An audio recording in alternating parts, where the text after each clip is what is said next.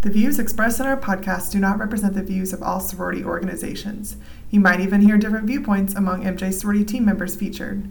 Real Talk intends to foster open dialogue about issues we see across the country that affect real women. And beyond these thoughts and recommendations, we would ultimately refer you back to local, state, and federal authorities, as well as your own sorority's rules and policies. While we intend to keep content light and informative, there may be insurance claims discussed that involve bodily injury and personal damage of a sensitive nature. Be aware that topics may be a bit graphic and even emotionally charged. Listener discretion is advised. Welcome to Real Talk with MJ Sorority, the voice of sorority risk management, where we talk about the big risks, small questions, and real challenges sorority women face today. MJ Sorority is the premier insurance agency for women's sororities. We are passionate about educating and empowering our clients. We believe that striving to be unique never stops by promoting safe decisions and smart risks, we can continue to create spaces for women to grow, serve, and lead. I'm Sarah. And I'm Allison. Be sure to stick around for the end of the episode where we get into what we can't stop talking about, besides sorority risk management, of course. For now, let's dive into our conversation and let's get real. Thanks for joining us today. We are going to discuss renting your facility. So, just to kind of lay things out, um, we thought it would be helpful to start with what the insurance company expects. And so, the insurance company underwriters, the people that are trained to study the risks and then price them accordingly and figure out what coverages you need and things along those lines, those underwriters have accepted the sorority class of business based on some of what they see as kind of a typical exposure for sorority housing. So they want to think about the average sorority house when they write the insurance coverage. And the coverage is as part of your organization's national insurance program have been designed and priced based upon what they think of as this regular sorority exposure. And just as a reminder, too, the insurance program includes property, liability, and employment types of insurance coverages. So, Allison is going to go over what those kind of foundational expectations are that the insurance company expects when they think of covering yep. and a. We get this question a lot because we know that you want to know what the insurance company expects before you start leasing your property elsewhere. Just like you would with a homeowner's policy, you would hopefully check with your insurance agent and see what's allowed before you just start signing up to Airbnb your property or things like that. Um, so, in a sorority facilities case, the underwriter of your insurance coverage expects um, and has, has based on their review of the organization's exposures to risk they are assuming the following things about your facility. They're assuming that there are not any non-member social functions being held at the chapter facility, meaning it's not a public space. You're it's part of a private organization, so it's not just rented out for non-members to have all these social functions there. Um, there's limited access for non-members to be in the residential portion of the house. So guests can't just come and go as they please. There's some protection and security around that. There's limited access to the private quarters of the house director, that there are no alcoholic functions being held at the chapter house, and that there's limited use of candles in the chapter house. So these are just some of the things. Um, I'm, I'm, sure they assume a lot of things, but these are some of the basic uh, assumptions that the underwriters have uh, in terms of what's happening at a sorority property that they're insuring and they would object to any risks that are well outside of that realm of, of, possibility and these assumptions about how the chapter property is being used. And so there is concern from them if you're renting out your chapter house to anyone other than members uh, to use it for other things. So that becomes just something mm-hmm. that mm-hmm. they need right. to know about. They like to know and Correct. hope that it's if not a super super common thing. Um, it doesn't mean it's it's the answer is always no. Um, we want to help you get to yes if if you really see an opportunity to rent out your facility that um, you can't pass up for financial reasons, Um, but we want to make sure you've thought through all those risk factors because the insurance underwriters are definitely wanting to make sure you've thought through those risk factors. That makes sense. So, because the sorority and women's fraternity exposures are so broad, if you think about it, and challenging and very unique, the insurance company needs to be able to underwrite it accurately and accept the risk. And so that's why they have these kind of thresholds that they expect. And they do that so that they can protect and defend the sorority and its members from any allegations mm-hmm. of damage or injury. And so, along those lines, as Allison mentioned, and just to reiterate, one of the basic tenets of the insurance program is that only collegiate members of the organization are permitted to be residents of the chapter house. So, this kind of presumption is that members, as members, you're obligated to follow the rules and guidelines of the sorority. And in the absence of which, you have this this stick almost of your membership being terminated and eviction from chapter housing if you don't follow the rules and guidelines. So that gives the insurance company a little bit more confidence in that the rules are being followed and that there is it's a little bit less risky than you know just having random collegiate members in a mm-hmm. large facility to themselves. Yeah, and it's it's a benefit that, that we can say, Allison can sell the sororities as good tenants and good insureds, um, is knowing that there is sort of a standards process in place that happens um, that a member is disciplined and there is some sort of discussion about what the standards and expectations are if something isn't being met and followed, especially from a housing standpoint. And so that's appealing to them. It's part of the reason that they're willing to, to write the program. And so when that breaks down and we suddenly have random people that we'd have to go through all these other legal means that a typical landlord would have to go through, that becomes a whole different exposure that they haven't taken into consideration in in the pricing that you guys get right now. Yeah, good point. So that is a way that you as a member and if you're a volunteer or officer of the organization, you're actually by having these rules and guidelines and enforcing them, you're actually keeping your insurance, your organization's insurance mm-hmm. costs mm-hmm. lower than they might otherwise be. Definitely. So and I would just quickly say too, that. it's a significant difference so, than some of your counterparts out there that don't have some of these rules and guidelines um, because they do pay significantly more for insurance. It's not just like a couple dollars, it's a lot. Um, and so I feel like I see articles regularly being published by sorority members of why can't we do certain things in our facility? And, and a lot of it has to do with just the pricing and keeping your costs low to keep the experience more accessible. The higher it has to be and the more risks there are, the less people that can join your experience ultimately. Yeah, that's a good point and also mm-hmm. the availability of coverages too. So it's we want to be able to continue to provide as broad of coverage as possible and to keep it at an affordable as a as affordable a cost as possible. And both of those things depend on you following the rules and guidelines from a risk management standpoint that your sorority has Definitely. already thoughtfully laid out.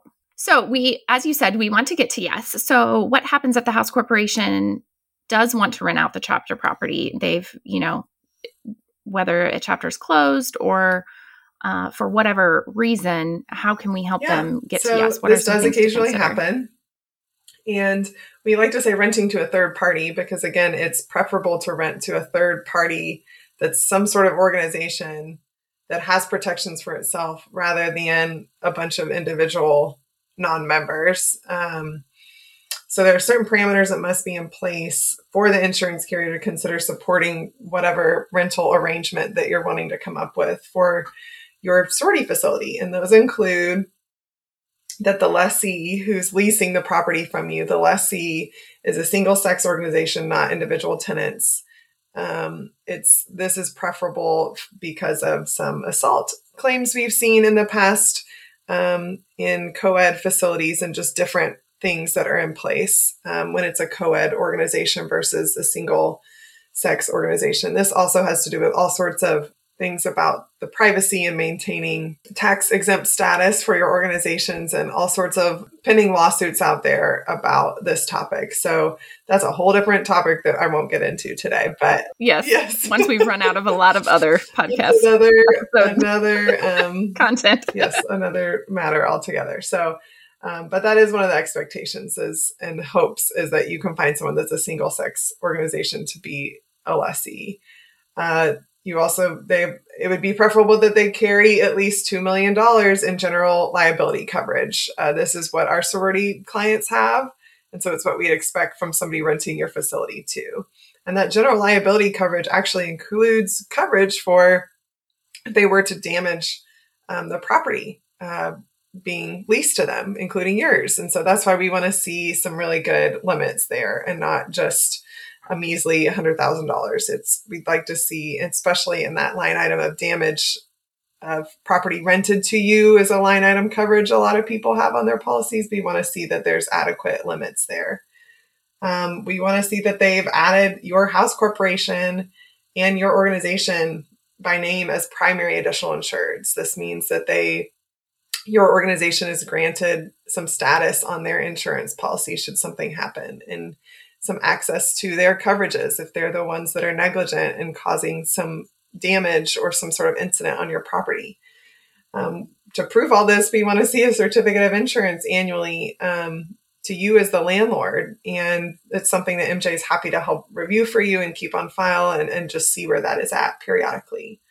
Uh, an adult supervisor would preferably be on premises. This is typically a house director or a house mom or whatever your facility calls them. Um, but this is an expectation just that there's somebody supervising it besides the tenants and there's somebody actively there on a more regular basis than just checking in a couple times a week. The expectation is that alcohol would be prohibited on the premises since that's the expectation of our sorority clients right now. Uh, that candles would be prohibited on premises. Uh, I know my roommates have always thought I'm, cra- I'm crazy when I really actually follow that guideline from the landlord, but it's because if the lease says don't have candles, I don't want to be at fault if something happens and, and there's an incident out of a candle that's left left lit too long that causes damage. And then um, the lessee must complete a some sort of self inspection property checklist. And MJ has one specifically that we'd like to see completed, just showing that they're being good tenants and they're walking around and making sure it's kind of a good way to ensure those clauses and leases that say, hey, you're going to report something to the landlord if there's something awry in the facility and something that needs attention and is um, needs a fix. And so that's that's the list. And we have it we have that listed on our website too. You don't have to remember all that. But those are the kinds of things we like to see as expectations of people using your facility because they're the same expectations uh, that you put on your own members. And it's only fair to expect that of other people coming into your home as well well said. So we will link to that list uh, in the show notes, which, as Allison mentioned, is also on our website. If you just mm-hmm. search renting, it should come up. But I think also we want to know about all of these situations, the your client executive. So it's important maybe not even to remember all of those things explicitly so much as it is to remember if you are contemplating renting out your facility to a third party to just give us a call mm. and then we can go over those things with you or we can even yep. review the agreement for you. So I might simplify things a bit, but we at least wanted you to know what the expectations are, both from the insurance company and then looking forward if you do decide to rent out the property, kind of what we're looking for on our Definitely. end and what we're going to discuss. And a big reminder there too is that you need to check with your expectations from your own organization because we can lay out best practices from an insurance standpoint, but your own organization may have different levels of risk tolerance and they may say this is never allowed under any circumstances, or they may say, under special circumstances, we do want you to look at this as an option for financial reasons. And so, um, please, please, please check with your own or national organization, um, national or international organization first, um, in addition to getting MJ's take on it. And we would bring them in mm-hmm. too if you call us. So you kind of mm-hmm. will we'll make mm-hmm. sure those bases are covered when you contact us. So lately, we have seen an increase in claims involving a number of cha- sorority chapter houses that are renting out their own facilities, specifically in these claims examples to a men's fraternity for recruitment events. And several of these claims seem to suggest to us that, at least on certain campuses, this has become a common practice. This a little bit gets into unofficial chapter houses, which we've done a podcast episode on before. I'll link to that in the show notes as well. But it does seem a little bit unique, like I said, on some of these campuses. And so Allison is going to share an example with us just to kind of help you see how this has played Definitely. out so, in some claim scenarios. Um, a lot of men's fraternities that our sorority clients rent a facility out to do meet a lot of these requirements that we just listed. And the claim example I'm going to share is that even when there's a proper lease in place with all of these parameters being followed, it's still so important um, that those things were in place in case your property is being abused and you need to terminate the lease and, and come up with something different if it's not working for you. So we had a leased property with a bunch of losses from a fraternity tenant a few years ago. And it, I kind of looked through the records and uh, the claims history book of, of what kind of happened just to be reminded of why was why was all that damage so egregious. And just a little list of like all the things that had happened. And some of these are regular wear and tear that maybe a fraternity house is used to but that was a lot for a sorority facility to, to undergo. So a fraternity member fell asleep in the bathtub and overflowed it causing water damage one year of several tens of thousands of dollars. A candle started a fire in the basement bathroom and set off sprinklers. A couple years later, which was about even even more money to fix that claim damage a fraternity member struck a sprinkler head with a ball and set them off again another year later. So we've got more water damage coming through from sprinklers. And that was like at least a $50000 claim um, and then they were set off again a couple years after that and then a clogged toilet leaked into the basement with some more water so it was just it was like year after year of these incidents that happened that weren't just a pipe bursting on its own, but the tenants um, just doing some things, um, just not thinking necessarily, and things happening over and over. And so true accidents happen, and we understand that. But an insurance company is going to kind of raise their eyebrows when they go, okay, this facility is supposed to be for sorority members. It's not being used for that anymore. And we now have the facility having to be have significant work done on it every year to clean up these messes. And so that that creates a lot of wear and tear on your asset. And so but thankfully because some of these parameters were in place, there was some subrogation, meaning some of the money was able to be obtained from the fraternity that had the proper coverages um, and even some of the members, I think, the fraternity. Um, and reimbursement for the expenses did happen. So the sorority was not responsible our sorority client who owned the facility was not responsible for all those damages. Uh, but having a copy of a sound lease where we could go back and see in the claim, you know, what was agreed upon, what were the rules, were there allowed to be candles in the basement when that fi- when that little fire started and set off sprinklers and caused a ton of damage. And so, thankfully, having that lease in place kind of helped take the liability off the sorority and back onto the fraternity tenant that was involved in this in this damage. So I will say, I think eventually the lease was terminated um, just because obviously there's a lot of hurt feelings that happen as these uh, incidents happened over and over. And kind of the question we talked about is could this have been prevented? And maybe, maybe um, it could have been prevented, but it, the nice thing is, is that these parameters were in place. So there were measures available to stop it when it got bad.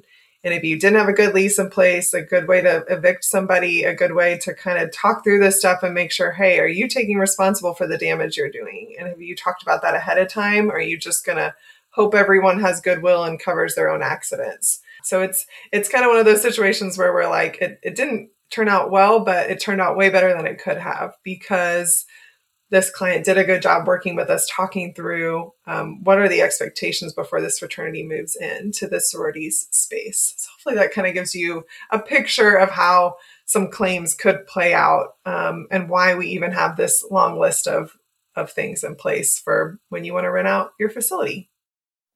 Yeah, you kind of went straight to worst case scenario with that one. it was a, a long list yes. of expensive. Um, mm-hmm. Mm-hmm. And I do think some of the individual members who started that stuff ended up being held accountable too. Um, and again, that's the nice thing about renting to another group rather than individual members is there was accountability. They they did know who those people were. Um, it wasn't individual people pointing at each other and going, "Wasn't me," and no means of of enforcing standards. So that's part of why we like that too. We're not trying to discriminate against non-members. We're not trying to um, say they're not worthy of being in our facilities. We're just trying to see is there coverage if an accident happens, and do they do we have protection for your asset? Because your facility, if you're renting it out, you're probably trying to hang on to an important asset, and you want to protect that asset. And so, if it's abused by people using it, you you've got to weigh that risk, and we're happy to help weigh that risk with you. So I think the takeaway is that if you are going to rent out your facility, to contact your national organization or international organization and us first. Your client executive will walk you through it. You are welcome to look at our position paper that goes through all of this conversation that Allison and I have just had a little bit more in detail. And, um, but we also are here for you to walk you through this process, make sure that we are covering everything that needs to be covered and informing the insurance company, informing your national or international organization. And so I think if you really, if you only remember one thing from our conversation today, it would be to contact your client executive if you're contemplating renting out yep. your couldn't property. have said it better myself. I think I think we've covered it. Just make sure you come to us and we're happy to talk you through all this and we do want to get you to yes if it's a if it's a good situation that makes sense for you financially and risk wise. We just want to make sure you've thought through all these things first. So, we are going to finish up the way we usually do by sharing what we Yay. can't stop talking about lately. How about you, So? I are you talking about recently? I have been so out of it with movies and what's coming out and what's going on, and I haven't been to a movie theater in forever. Um, it's, it feels like it almost. I I hope movie theaters don't become relics of the past, but it kind of feels that way right now a little bit. Um, but I recently looked up. I thought, aren't the Oscars coming up? I used to host a, an Oscar Academy Awards party every year, and so I thought, what is, what's being nominated this year? I'm just curious, and there's a lot of movies I hadn't even heard of, to be honest. And so made a little list, and I've been ma- working my way through those, and um, just neat to see what's out there, and um, just kind of a funny year that usually I don't have to go to an award list to even know what movies exist right now uh, that are being praised out there. Uh, but it's it's a really interesting set of nominations and all very different movies. I this past weekend one, watched one called Nightmare Alley, which is sort of a film noir done by Guillermo del Toro, famous director. Um, and it was a remake of a classic novel and, and film noir. So that was interesting, but also but kind of dark. I watched The Last Duel, which was interesting and based on a real historical event, also dark. There was one called The Lost Seems to be a theme Daughter. On Netflix. It was interesting with Olivia Colman, um, and that was good too. So I'm just slowly making my way through through some of these movies. Um, but one that I super highly recommend if you haven't seen it on Apple Plus is Coda.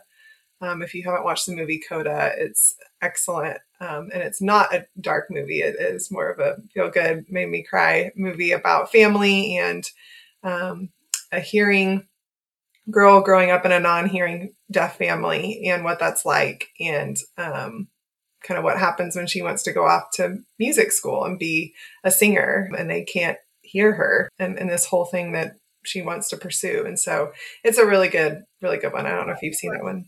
I think you're going to have to come back and report back after you've watched all of them, and we will have Allison's Oscar awards. i'll give you my opinion Oscar on what should and shouldn't have won in in my humble opinion so mhm. yeah.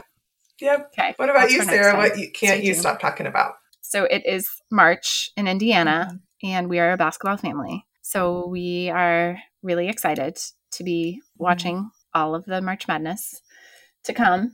Um, and our both of our kids play, and my husband coaches their teams. So I'm excited to watch basketball, and then.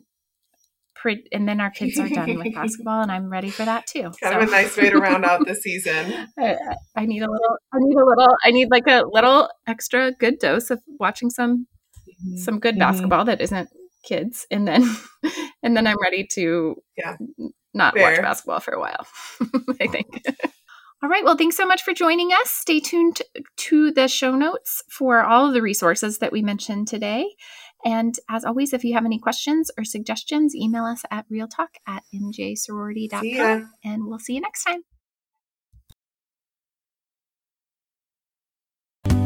Thanks for joining us for Real Talk. We want to hear from you. If you have feedback, comments, or questions, send us an email at realtalk at mjsorority.com.